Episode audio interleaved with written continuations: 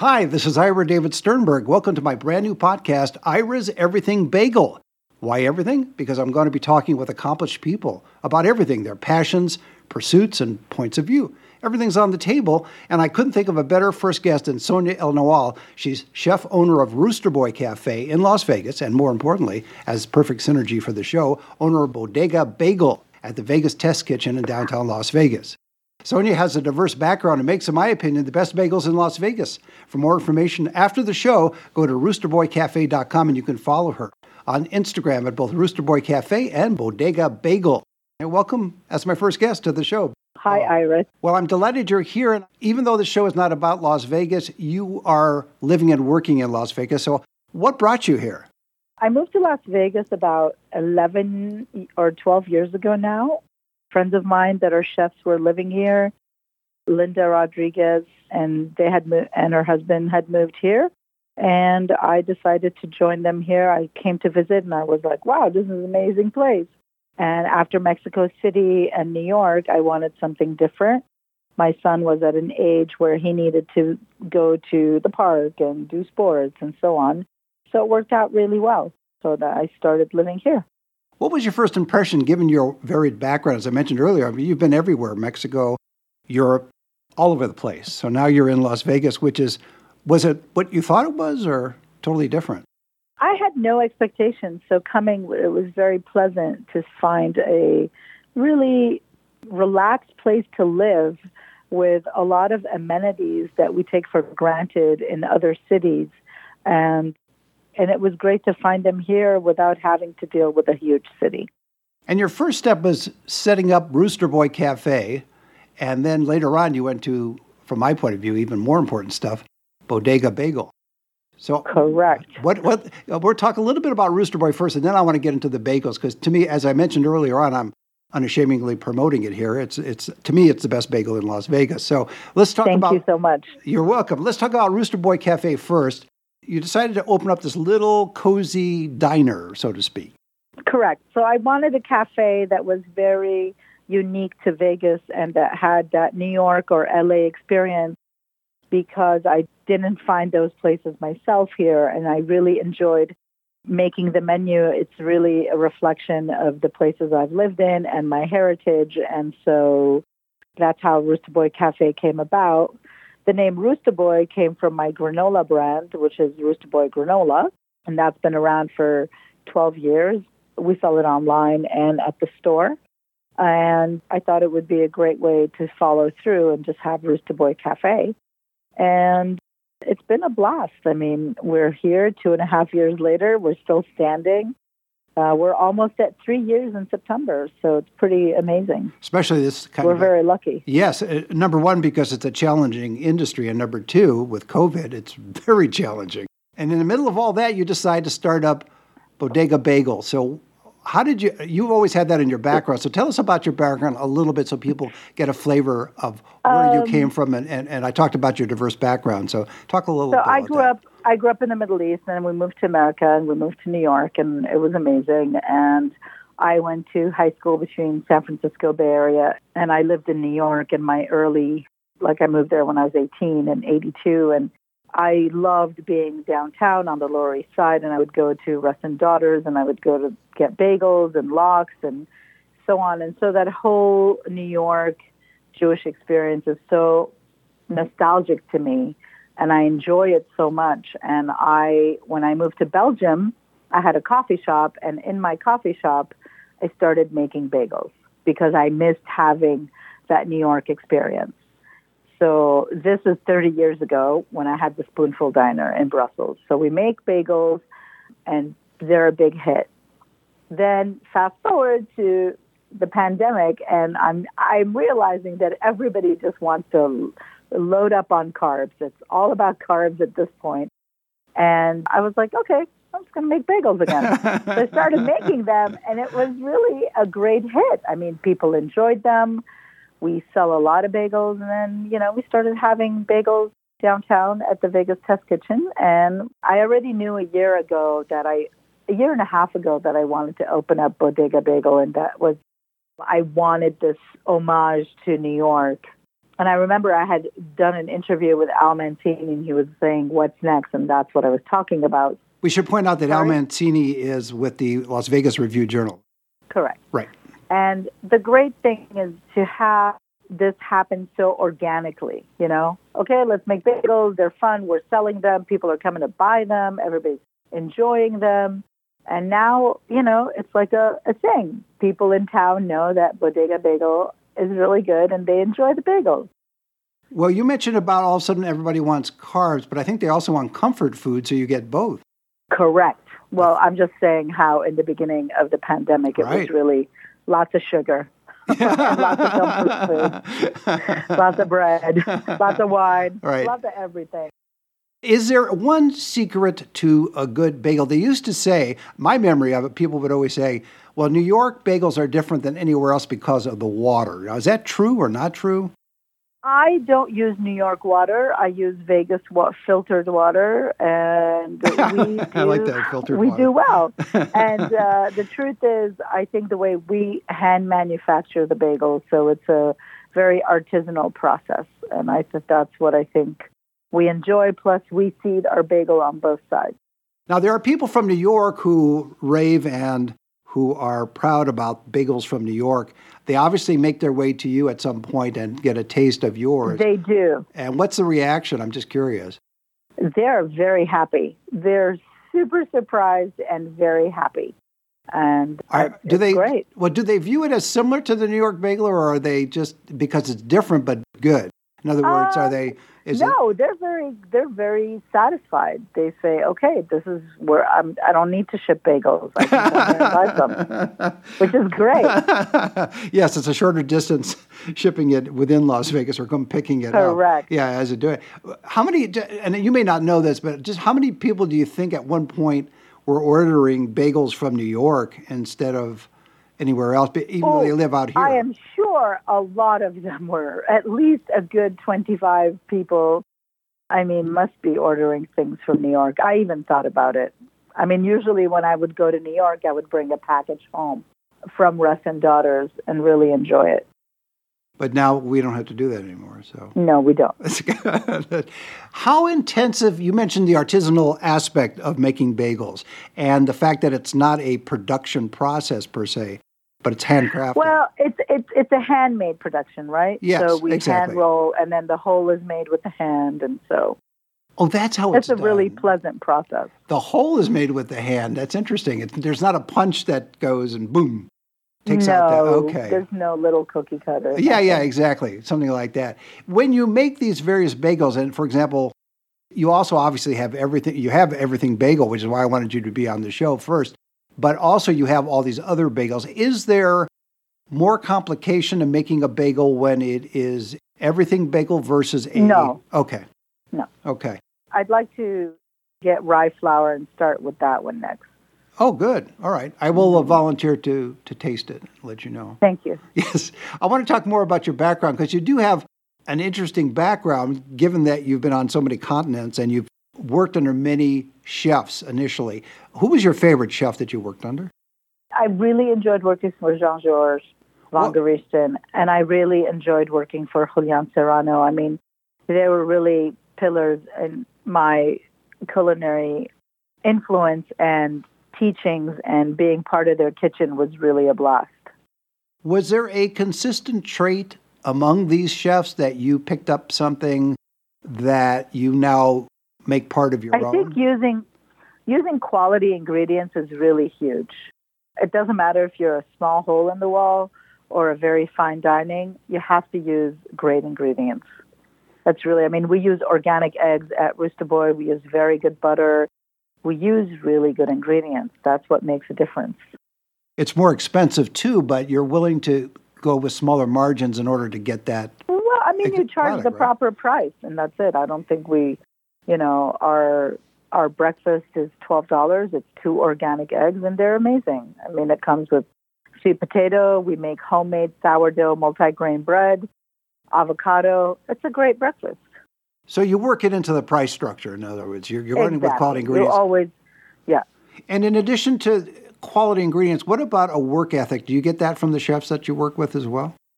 Absolutely, you do get that. I mean, I I make fun of myself, and I with my sous chef Holland, we always make fun that we both work for Julian Serrano, and we are both from that old school French kitchen mentality, and you know we were taught on that, and so it's great. And you think nothing of it now, whereas you look around and sometimes you'll see cooks or some chefs, I suppose, that are certainly working in the kitchen, but not at the intensity or the level or the dedication. Correct. Yeah. I mean, you really have to be very productive and you have you can't be just thinking of one thing to do. You really have to be quite productive and and push through everything that you're doing. You know, it, you, it's a very much like a little symphony in your head. I start this project, I'm going to this one, now I'm doing that, I'm going to this, and it's it's a constant. Is it a sense of focusing in a silo, so to speak, or is it really more multitasking? Because I couldn't multitask, and yet you seem to. I I multitask, and you have witnessed me sitting at the counter yes. multitasking. Right. right. And and unfortunately, we don't see people in the counter anymore, and I'm very sad about it. Hopefully, one day, but not right now. Well, I think it was part. The reason why the counter was so important, it was part of social interaction and a, oh my God, we missed that so much. Yes, and a chance to see the chef in action and the staff in action as well, because the kitchen is right there. So you're you're seeing your food being made and then presented. So it's it's a much more intimate affair than a lot of places where you go in and sit down at a disconnected table and eventually food is brought right. up from some mysterious kitchen in the background. If you were to create i'm going to go back to the bagels for a second if you were to create yep. the ultimate bagel not not the mm. everything mm. bagel but the ultimate bagel what would those and they would have to be part of the bagel not put on after as a topping but just within the bagel what would be something that you would do that hasn't been thought of before have you or, or have you thought about that no, I have not thought about that, but I don't think you can get better than an everything bagel. I mean, I'm all about my savory bagels. Yes, we make a couple of sweet ones, but I really love the savory bagel. I mean, you cannot, you can't top a really good everything. We make our own everything blend, which I think is really nice. But you don't throw in the kitchen sink, so it's everything but the kitchen sink.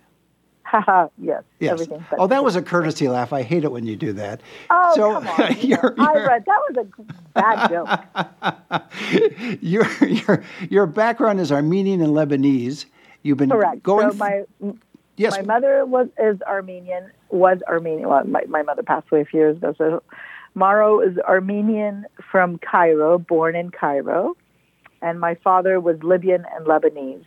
And I was born in Libya, and I grew up in Lebanon. And I love Middle Eastern food as well, obviously. And you know, one day I hope to do one of those. Does it give you a different does it give you a different perspective in terms of the culinary world that you you see it from that perspective versus a kind of standard American fare or, or European fare? Absolutely. I mean, your heritage and how you grew up eating when you were little or how you enjoy eating and you know what may be very common to me is not common to someone else just because you eat that way since you were a child. I mean, it's, you know, I, I love that. I lived in different places, traveled in different places, and did so many different things that I, I really enjoy having that culinary voyage within myself when I feel inspired from the ingredients or what I see, how it feels, you know? Yeah. Did your folks know that you would become a chef, or did they sense they, did they want something else for you? Oh, my dad wanted me to be a doctor, and when I said I was going to cook, he was like, "What? No, don't do it." And I said, "It brings people joy. I mean, why wouldn't I do it?" Well, doctors can bring and joy mother, too, I suppose. Oh, please. Go ahead. and, and your mother? Then my mother, and then my mother was an excellent cook, and so I would cook with her as a kid in the kitchen. Were they around to see you succeed and travel around and go to these different, work under these different chefs? My mom was around to see me succeed, and it was very nice. She that's was good. very proud, and she was my biggest cheerleader. Yeah, that's always great when that happens.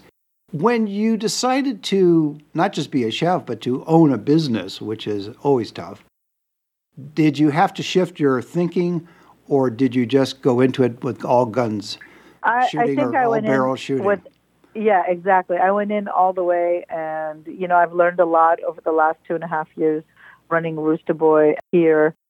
And, you know, what I think is normal might not be normal for a Vegas clientele. I'm more in my New York head. So it's it's uh it's very interesting. Well, we'll have people listening. We'll have people listening from all over, not just Las Vegas. So when they come to Las Vegas, they're going to check you out. You know, you talked about getting bagels from New York. People would order them from New York. I guess FedEx or UPS or somehow they get them from New York. And then you started making bagels. Do you see it in a reverse way? So, in other words, people yes. ordering I would from love you. To, yeah. Yeah. Hopefully, within a year or less, we can have our online prep platform. We can have our website. We can have online ordering. I mean, Bodega Bagel is a very grassroots mode right now. It's very young in its thing. But I could see someone, for example, in the Midwest ordering from you because they are missing bagels and just going right, and we can ship it. to them Yeah. overnight, and that's the deal. That's what I'd like to graduate to. That's a goal. Is it a challenge to you? You mentioned quality ingredients. Is it a challenge to also keep fresh ingredients around? In other words, you have to order all the time from suppliers, and you have to obviously, in some cases, refrigerate or freeze or other means of preserving. But is it a challenge to keep the best ingredients around and in a fresh state? No, I mean proper storage and everything is good.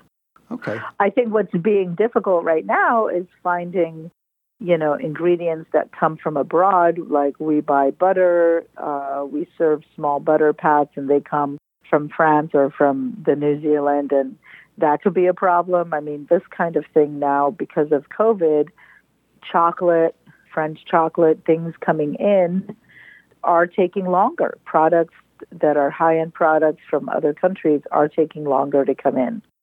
That is a definite problem. Finding trucks that come from LA to bring all the ingredients, that is now, there's a shortage of drivers. This all affects the bottom line, it affects the pricing, it affects everything.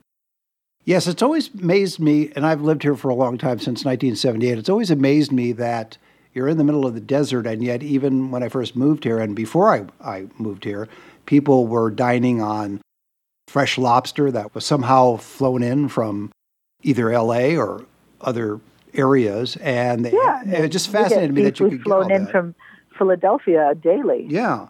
And that's Yeah. and you're right, it's a logistical issue now.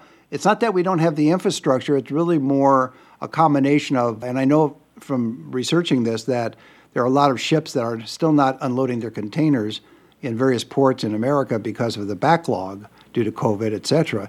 So you, mm-hmm. you face that challenge. Is there because you've been a chef a long time and you have a little influence and insight into that world, are you able to get your supplies to some extent without the normal process? No, I, I have really great vendors and everything's working just fine. There isn't really a problem. Okay, so you just Yeah, negated- no, we're really lucky. yeah, you, ju- just you just negated what you just said, though. You realize that, right? Yeah, I know, I know, but like we're I'm just saying that prices are changing because of that. So Okay, if a right. bag of sugar was twenty five dollars, Right. it could be thirty dollars. Okay, Right? I like to give you a hard You time, know. but I, I understand. What I know. I love you for that. Who else is going to do it, Ira? No one. so, of all the ingredients that, that you find that you have to have for bodega bagel, is there one ingredient that's harder to get than other ingredients? No. Okay, Yeah, I mean it's like a very. I mean you know, flour, is sugar, basic, salt, right? yeast, Yeah, done. yeah. But the trick the trick is how you create all of that, and that's where the artistry and the talent comes in. Right, and the dough recipe, and you know the size of the bagel, etc. What was the most surprising order that you received for your bagels? What I mean by surprising in terms of quantity, perhaps somebody was having a party and all of a sudden they ordered 5,000 bagels from you all of a sudden, that type of thing. That has not happened yet. I am looking forward for that customer It that's going to order 5,000 bagels. Give us a minute. There's Okay. a lot of manufacturing overnight. Will not happen. but is there a surprising order that you received that you could talk about that just you don't have to identify the person but i'm just curious what the, well, maybe let me rephrase it your honor what was the most surprising order you ever received Knishes from Ira. potato knishes Exactly. okay I, I will confess to our audience that yes i asked Sonia if she could make potato knishes because I could not find a good potato knish.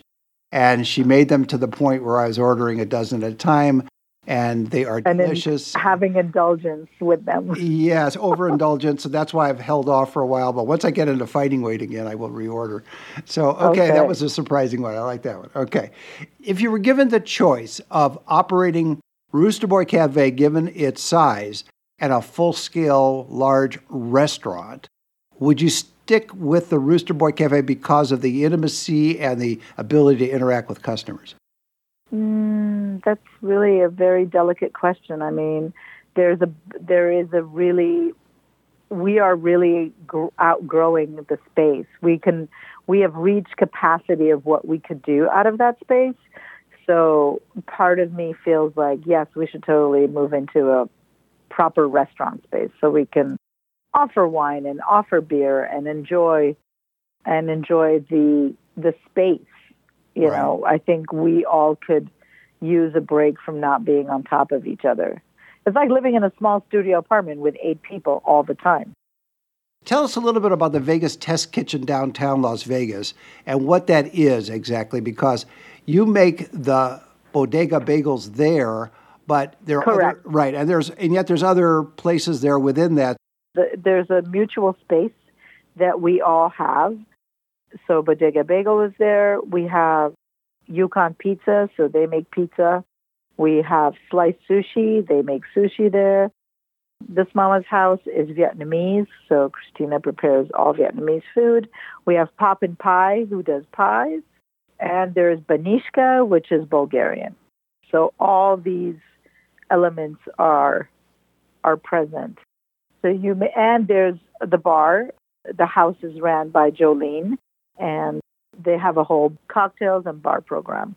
And you can basically enjoy seven different venues under one roof and order. It's all contactless. So you order on your phone and you can pay once for buying food from all of us. That's a great setup. And for you, I think it's great because it's, again, the number of offerings there are diverse and you come from a diverse Correct. background. So you're used to it.